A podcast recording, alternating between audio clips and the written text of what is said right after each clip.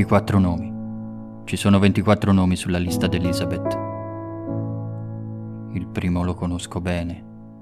Richard Seymour. Ti ritrovo dappertutto. Cosa devi fare ancora per morire, Richard? Fred Carlyle. Che cosa hai fatto per essere ridotto in quello stato, dottore?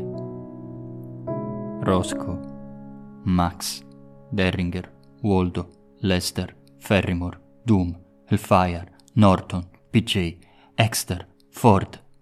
Che siano i nomi degli sciacalli questi. John Norwich, Abram Cole, Will Barton, Carl Bester, Andrew Eilstream, Samuel Thorne, Fergal Woolston. Queste persone. Perché sono qui, sulla lista di Elizabeth? No. Alasdair Murray. Cosa ci fai tu qui? Che cosa mi hai nascosto, Alasdair? Burman. Un nome. Un suono come un sudore freddo un tremito profondo, osceno.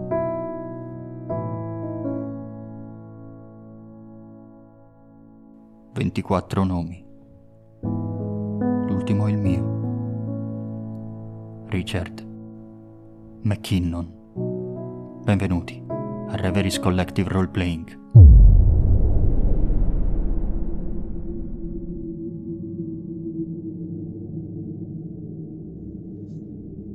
Il dottor Thompson è eh, seduto sulla sua scrivania davanti a te.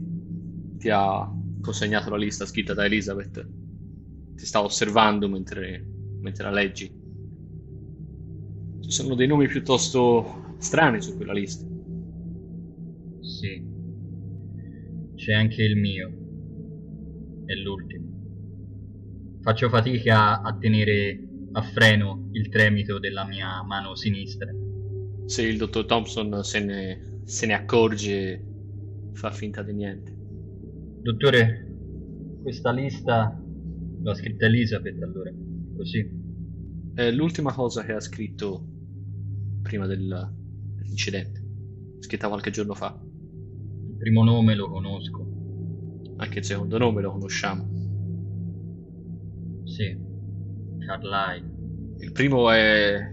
Suo padre, Richard Seymour. Ho provato qualche volta a, a chiacchierare con lei, ma sembrava intenzionata ad affrontare l'argomento della sua famiglia.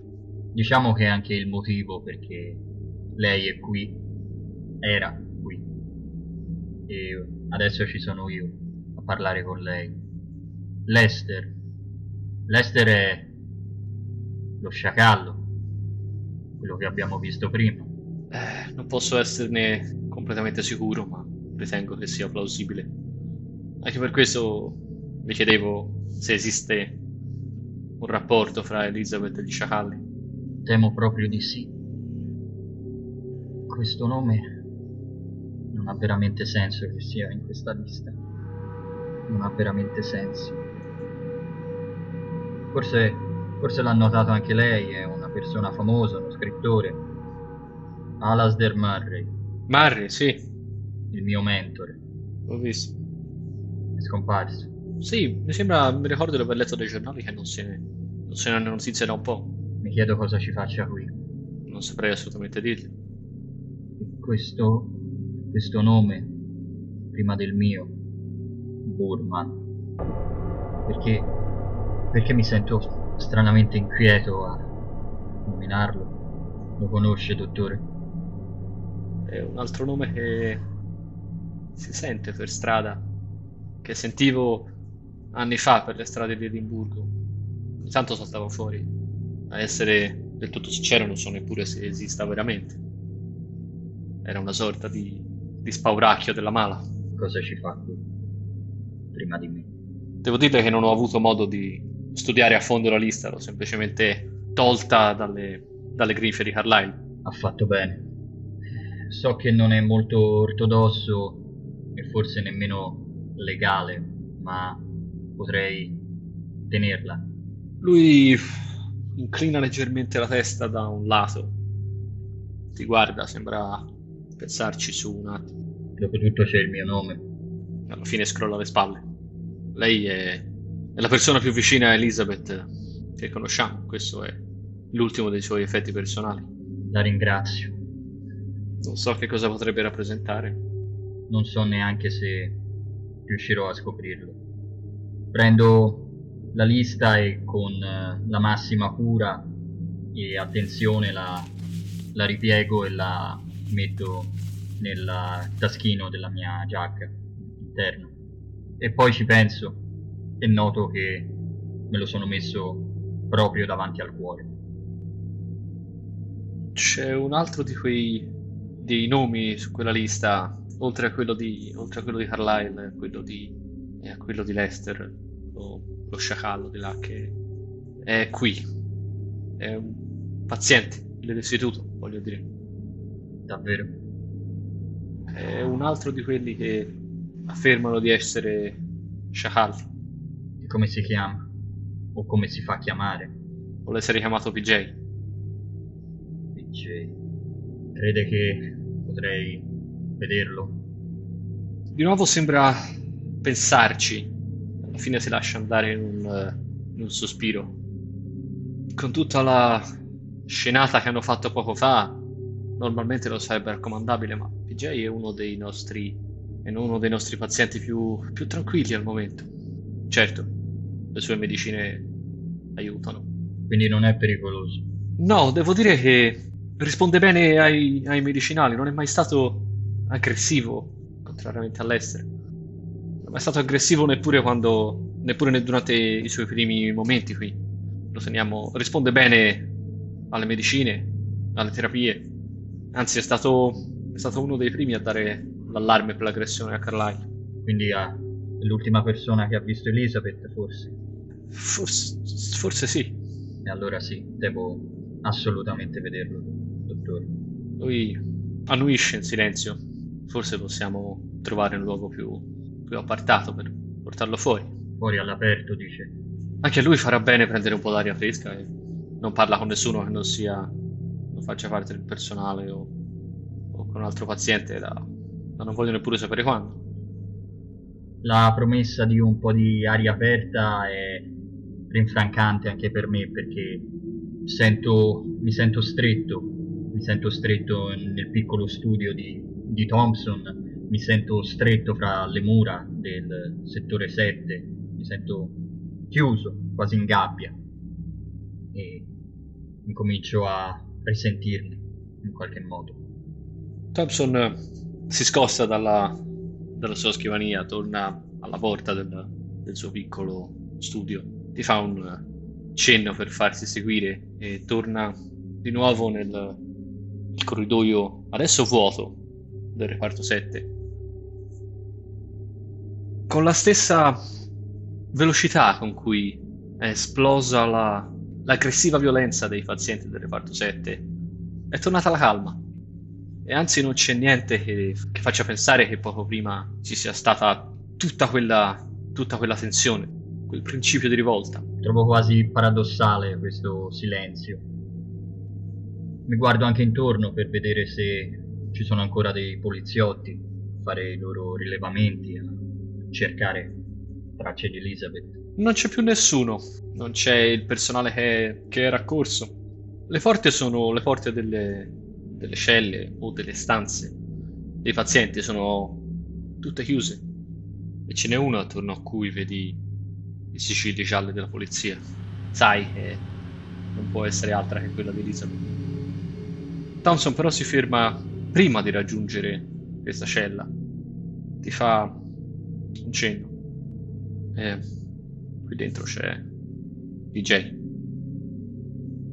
Apre un piccolo oblò che ti che permette di guardare all'interno della stanza. Mi tengo a distanza. Lui semplicemente getta un'occhiata all'interno, poi con un mazzo di chiavi che tira fuori dal suo camice, apre la porta, si affaccia all'interno, lo senti rivolgersi al paziente che c'è dentro. Io sbircio da dietro le spalle di, del dottor Thompson. Scorgi una figura che è rintanata su uno degli angoli della, della piccola cella. Una figura rannicchiata, piegata su se stessa, a cui Thompson si sta rivolgendo con una, con una certa gentilezza. PJ, c'è qui una, una persona che vorrebbe parlare con te. Ti va di, di fare una passeggiata? E dall'interno vedi del, vedi del movimento. Vedi il paziente che solleva la faccia dalle braccia e che si sporge da un lato per guardare oltre Thompson e guardare te. Il suo ha un volto estremamente scavato, una barba incolta, uno sguardo leggermente vacuo, un ghigno quasi teso sotto la pelle del volto, un volto che improvvisamente capisci di aver già visto, di aver già visto forse per le strade e sicuramente nello scantinato del teatro mondo assieme a tutti gli altri.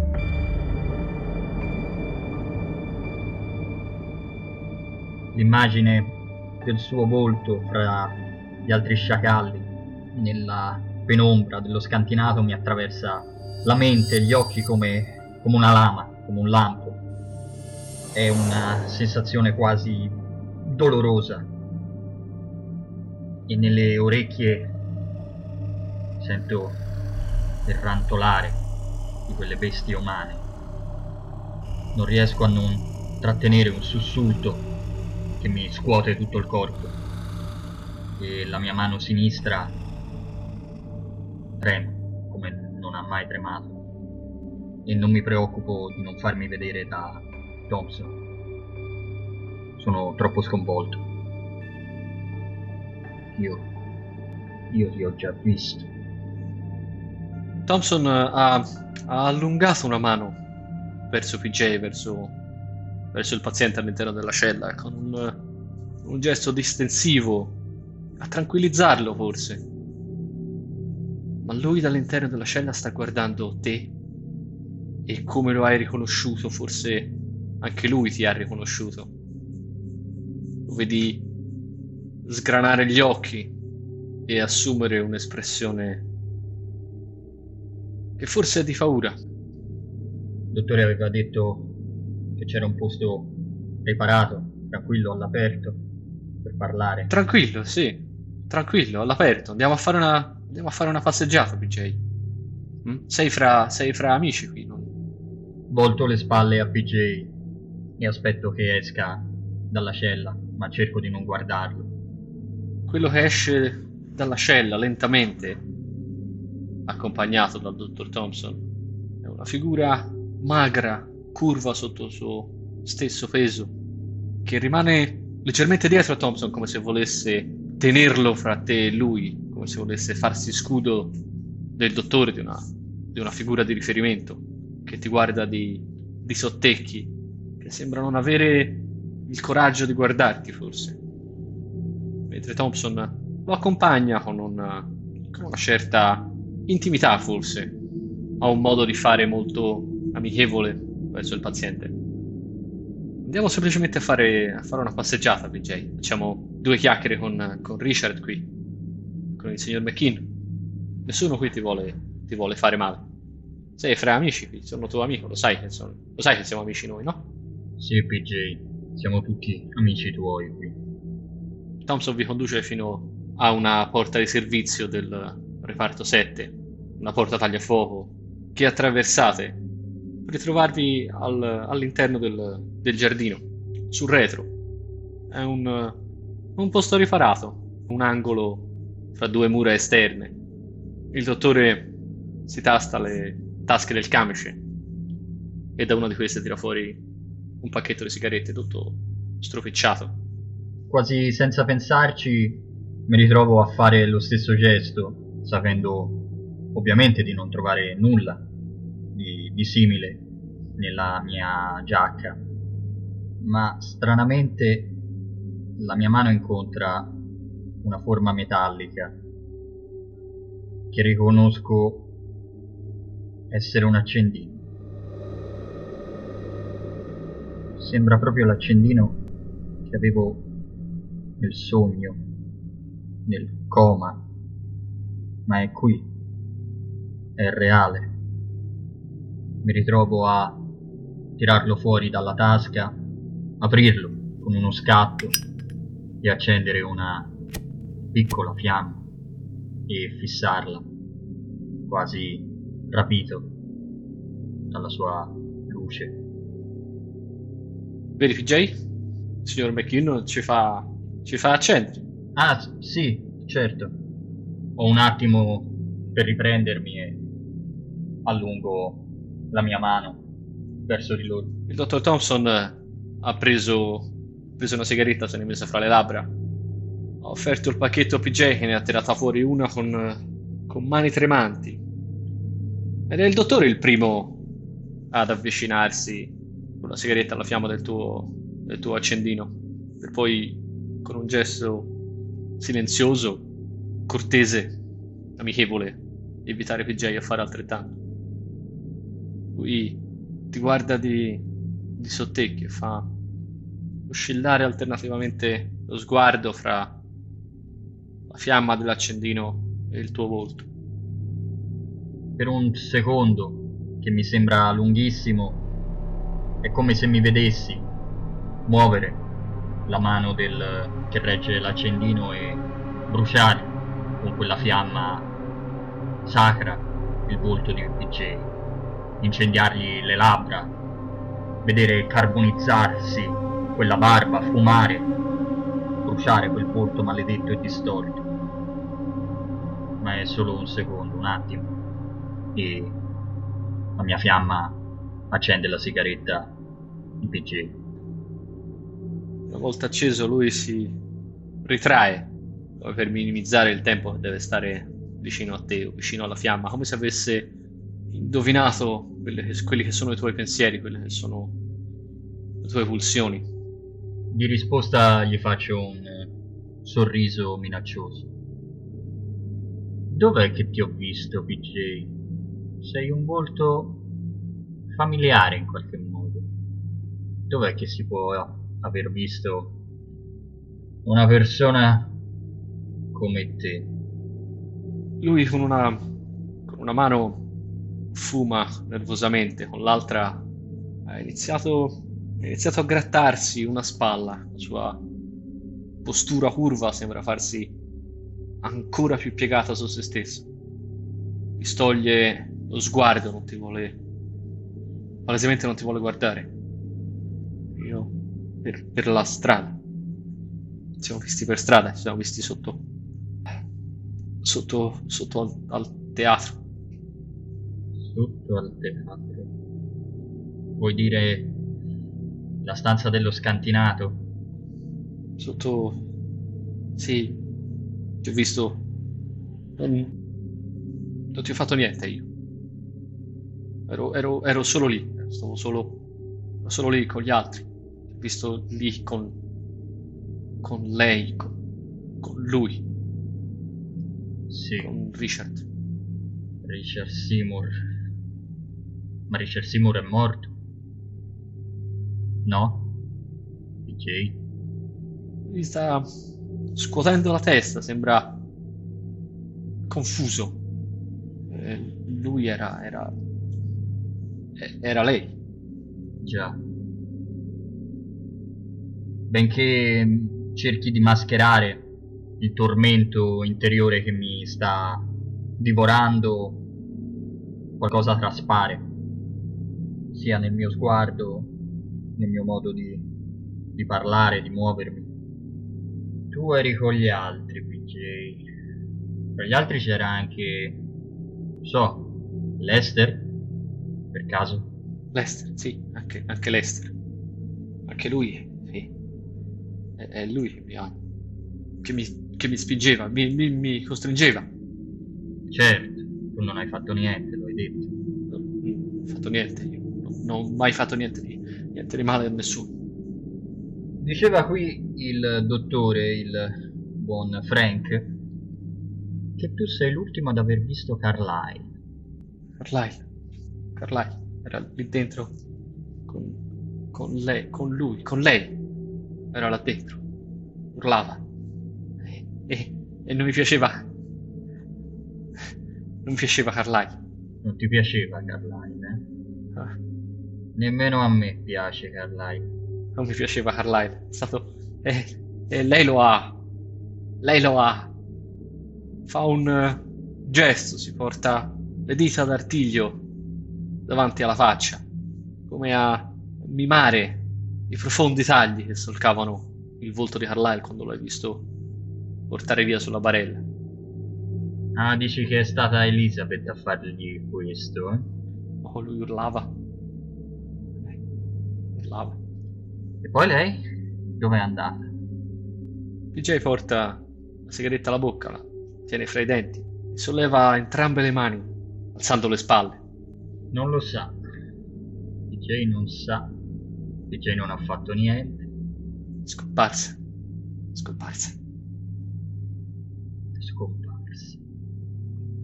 Mi viene quasi un pensiero, un- un'idea.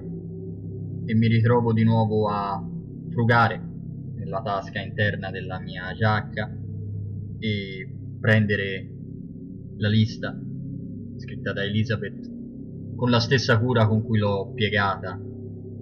La riapro e inizio a leggere i nomi di quella lista PJ. Vado molto lentamente, cerco di vedere ogni sua minima reazione. Richard Seymour, mi hai detto che lo conosci, benché sia morto. Questo non ti piace, Fred Carlyle? Stronzo. Carlyle, lo stronzo. Sì, hai ragione. Richard. Richard Seymour. Se tu fossi stato alla larga, non sarebbe successo niente. Che cosa hai detto? Queste parole mi, mi creano una forte tensione perché sono quasi le stesse identiche parole scritte col sangue. Il sangue degli Willis sullo schermo della mia televisione. A casa mia. Ed è una, un altro lampo che mi attraversa la mente e gli occhi. Un lampo doloroso delle teste degli Willis a guardare quella scritta. Una frase molto simile, quella che ha detto adesso. Dice, mi ritrovo con la testa abbassata a fissare il vuoto per qualche infinito secondo, poi rialzo lentamente la testa guardando PJ e annuisco, quasi ridendo. sì, hai ragione. Dovevo stare alla larga da Richard Seymour. Hai ragione, avevate ragione. Stare, stare alla larga. Non è, non è. Non era. Ad ogni modo, Roscoe, Max, Derringer, Waldo. Sta ridacchiando. Sta guardando per terra, si sta guardando le morbide pantofole che indossa. Sta guardando l'erba verde del, del prato. A sentire questi nomi. Secondo me conosci anche questi. Cosa sono, amici tuoi? Amici, altri. Amici. Se vogliamo, sì. Gli altri. Vogliamo dire così. Gli sciacalli, eh? Tutti, tutti. Lester lo conosci bene. Lester. Ferrimore, Ferrimore. Ferrimore. Tutti. Tutti nello scantinato. conosci anche Ferrimore. Tutti, tutti nello scantinato. Doom, Hellfire, Norton. Tutti, tutti nello scantinato. Salto vo- volutamente il nome di PJ e vado a Exter, Ford, John Norwich, Abraham Cole, Will Barton, Carbester. A questi nomi non hai la minima reazione da parte di PJ. Se prima, era, se prima sembrava divertito nel sentire leggere quei soprannomi, questi sembrano dirgli assolutamente niente. Mm. E che mi dici di Alasdair Marley? Non conosco nessuno all'Asdermar. Lo scrittore è famoso. Non leggi? Leggere. Non leggo, non leggo, non leggo. Sì. Fergal. Woolstone, Woolstone, Fergal, Fergal, Woolstone. Questo ti dice qualcosa? E sento una certa inquietudine adesso che mi sono avvicinato agli ultimi due nomi della lista. E di nuovo non capisco perché ho quasi paura a pronunciare Burman. Ma lo faccio.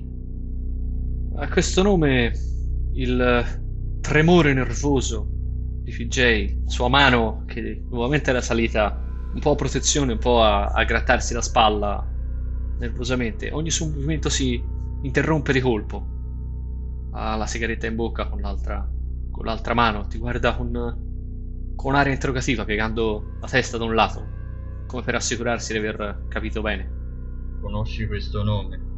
Mm. Mm. Poi scuote nervosamente la testa, come a far finta di niente o a voler negare di aver avuto una qualsivoglia reazione a sentire questo nome. Beh, l'ultimo lo conosci. Sono io, Richard McKinney. Lo sai chi ha scritto questa lista, PJ? L'ha scritta Elizabeth. Elizabeth, Sì, l'ha scritta Elizabeth. lei, Sì. E non so perché, ma ha scritto anche un altro nome in quella lista.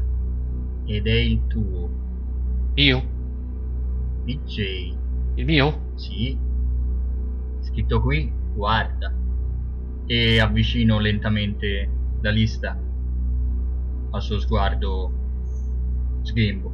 Poi ha portato di nuovo la mano alla bocca a portare via la sigaretta, sta, sta avvicinando con il volto alla lista che gli porgi, con, con un'espressione di incredula paura. Dice, oh, non mi piace fa- lei, lei paurosa, lei mostruosa. Oh, artigli e piume nere. Non, non dovrei, non dovrei essere sulla lista. Io non dovrei essere, essere sulla lista. Artigli e piume nere, eh? E perché non dovresti essere sulla lista, PJ? Oh, Cosa succede a quelli sulla lista? sono stato. Non sono stato. Non, non sono stato io, sono stati gli altri. Io ho solo. Solo fatto cose. al- altre cose. Si sta visibilmente agitando, tanto che Thompson lo prende per un braccio, glielo stringe per, per fargli sentire la, la sua presenza. Io solo. Sono, sono- stato. Dove, dove non dovevo andare, sono persone che non dovevo, che non dovevo conoscere, mangiato dove non avrei dovuto mangiare, dormito dove, dove non avrei dovuto dormire. no? Insomma, queste, queste sono, queste sono le mie colpe. Queste sono le sue colpe. Queste sono le mie colpe. Non ho fatto, non ho fatto nient'altro di male, nient'altro di male. Non c'è. Non ho fatto nient'altro. Dottore, non, mi aiuti, mi tolga, da, mi tolga dalla lista.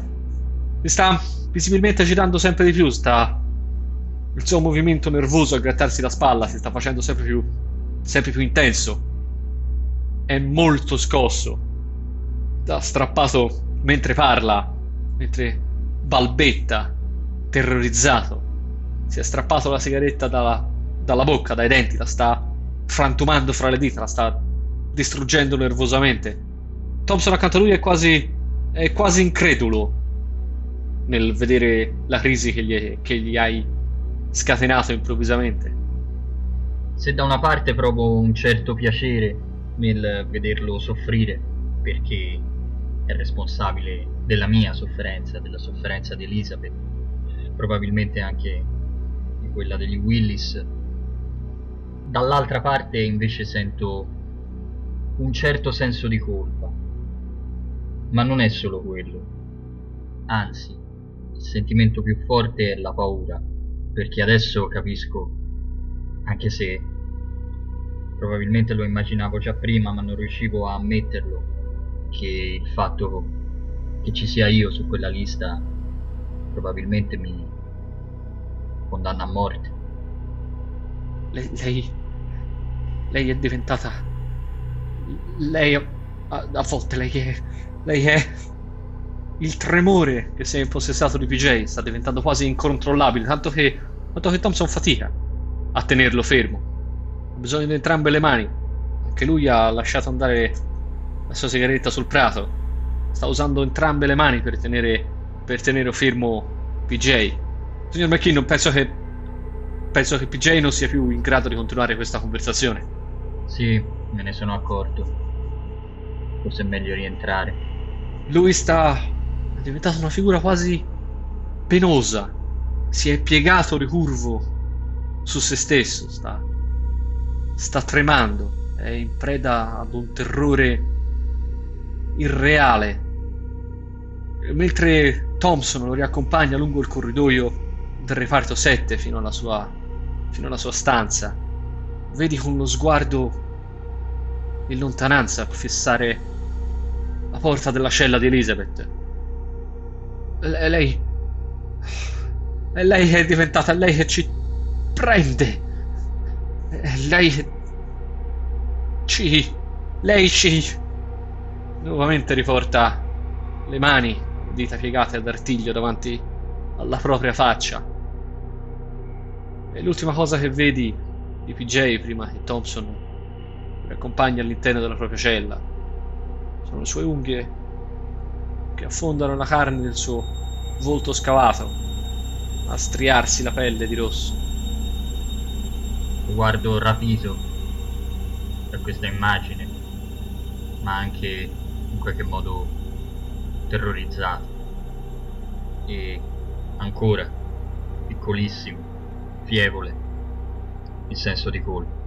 È colpa mia se PJ sta soffrendo in questo momento. Sono io che gli ho fatto vedere il suo nome sulla lista. Beh, dottore mi aveva detto che PJ era tranquillo, era sedato. Non l'ho mai visto così.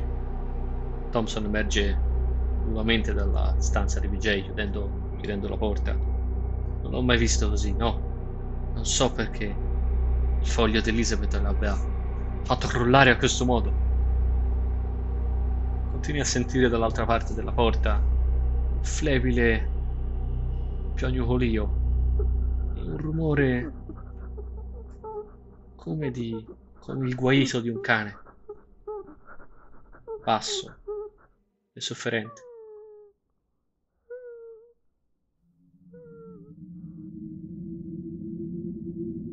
Sento il bisogno di allontanarmi dalla sua cella, anche solo di qualche passo indietreggio nel corridoio, cercando di evitare di guardare la cella di Elizabeth, perché già quello che ho intravisto mi è bastato. Dottore, ora capisce perché è bene che questa lista la tenga io. forse forse ho fatto male a farla parlare con con PJ. No, credo che in qualche modo abbia fatto bene. Adesso abbiamo la certezza che è stata Elizabeth. Non so come ridurre in quel modo Carlyle. C'è un eh, suono che rompe improvvisamente il totale silenzio del reparto 7. I fianicoli, i guaiti i PJ si sono andati affievolendo, si sono spenti quello che senti adesso è un suono stridente, come di metallo di una paratia arrugginita. Un suono acuto, stridente, estremamente spiacevole. Un brivido mi attraversa tutto il corpo. Sento quasi i capelli rizzarsi sulla mia testa. Lo ha sentito anche lei, dottore.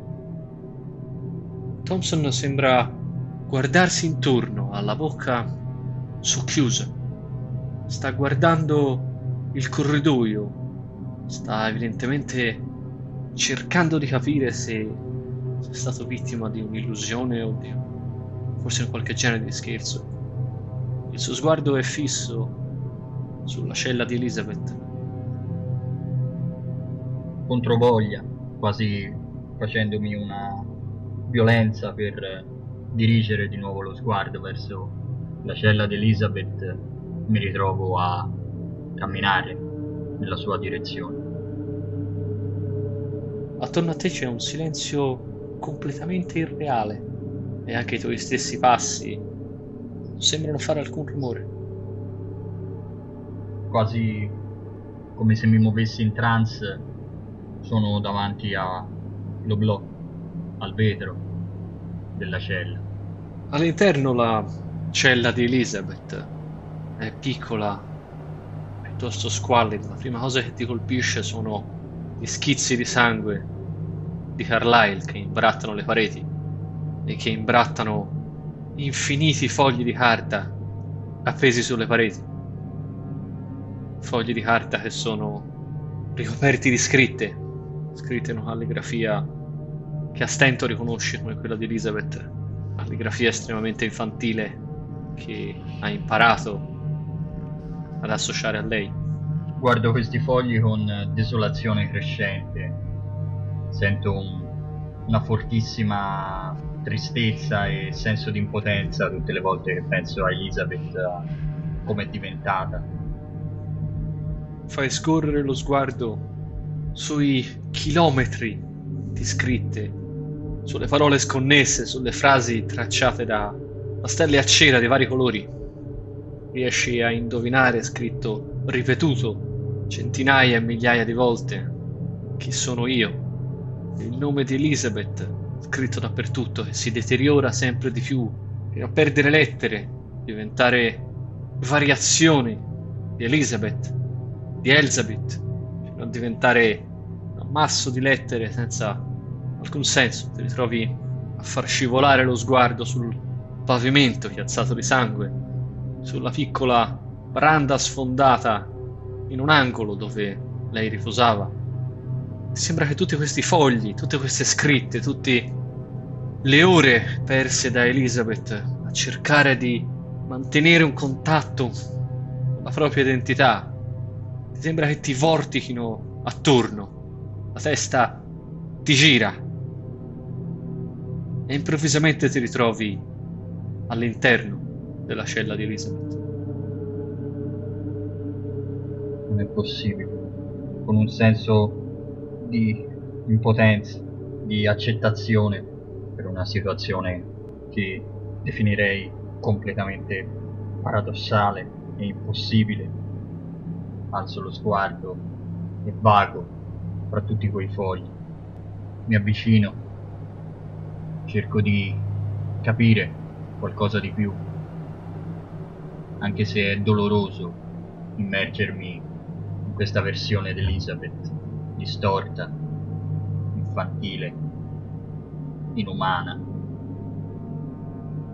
La sua mano passa sulle pareti, sfiora alcune delle decine, forse delle centinaia di fogli di carta appesi alle pareti, arrivano fin quasi il soffitto, segni tangibili di una mente instabile, fragile, che si sta perdendo, che forse si è già completamente perduta. Dove sei, Elizabeth? Che ti è successo? Le tue dita sfiorano il sangue di Carlyle schizzato sulle pareti, che ha inzoppato i fogli su cui, sono, su cui è stato scritto migliaia di volte il nome di Elizabeth. Il tuo piede calpesta un mucchietto di pastelli a cera giacciono abbandonati per terra in un angolo, spezzati. Mi avvicino, mi abbasso e ne raccolgo uno. Poi, guardandolo fisso, lo uso per tracciare qualcosa su un angolo di parete che mi sembra quasi più libera.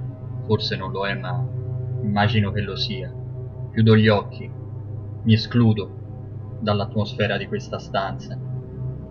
Sprofondo dentro me stesso e lascio che sia qualcos'altro, qualcun altro a muovere la mano per me.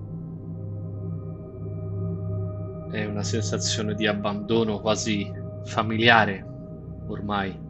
Senti la tua mano che si muove da sola le tue dita che stringono il pastello. Torni ad aprire gli occhi quando senti di aver completato la tua opera. Ti trovi a fissare quello che hai tracciato sui fogli di Elizabeth. Hai tracciato una croce tau scritta in un cerchio con uno stilizzato serpente che si attorciglia partendo dal basso. Appena riesco a riconoscere quello che ho fatto, abbandono disgustato la cera, volto le spalle a, a quella parete, vado verso l'angolo della branda, voglio quasi rintanarmi in un angolo, allontanarmi da quell'orrore. Ma contro la parete opposta non c'è più la branda. Al posto della branda si apre uno spazio vuoto, una scalinata di cemento nudo, ruvido, che scende giù verso il basso, che si perde nel buio. Rimango qualche secondo a fissare questo nuovo miracolo, questo nuovo orrore. Poi la mia mano va a cercare quell'accendino, lo apro, lascio che la sua luce mi guidi come una candela nel buio, giù, oltre la scala. Stai scendendo nel buio, stai scendendo lungo una scala impossibile all'interno di uno spazio angusto che sarà largo un metro e mezzo, poco più, ed investito da un vento caldo che arriva da, dalle profondità della terra. Man mano che scendi verso il basso, sfiorando con una mano la parete ruvida di cemento. Intorno a te c'è uno sferragliare rugginoso, uno stridere di metallo. Non so nemmeno se questo sia reale o no, ma continuo a avanzare, rassegnato. Ci sono delle urla umane di sofferenza, di dolore, che senti arrivare da lontano, da oltre quelle pareti, dalle profondità in cui ti stai inoltrando. Scendi per decine, centinaia di metri. Il caldo si fa opprimente. Davanti a te, laggiù in fondo, riesci a vedere una luce, un'uscita, qualcosa che man mano che ti avvicini riconosci come le grandi porte a vetro del teatro mondo. Rimango impietrito davanti alle porte. Mi sembra tutto così assurdo. Mi sembra quasi di essere in un incubo. E come se non fossi io a muovermi, chiudo la luce del mio accendino, lo ripongo con cura all'interno dei miei vestiti e spingo le porte del teatro mondo. Le porte si spalancano, si aprono su un opprimente abisso di tenebra, da cui improvvisamente emerge un volto, un volto che urla, un volto di donna terrificante, una maschera di sangue e di tagli che ne lacerano i lineamenti, con i capelli rossi zuppi di sangue appiccicati al viso, arruffati in una, in una massa indistricabile, lunga delle mani artigliate per ghermirti, spalancando un paio di terrificanti, maestose ali nere. E cadi il corridoio vuoto del reparto 7, fuori dalla cella di Elizabeth.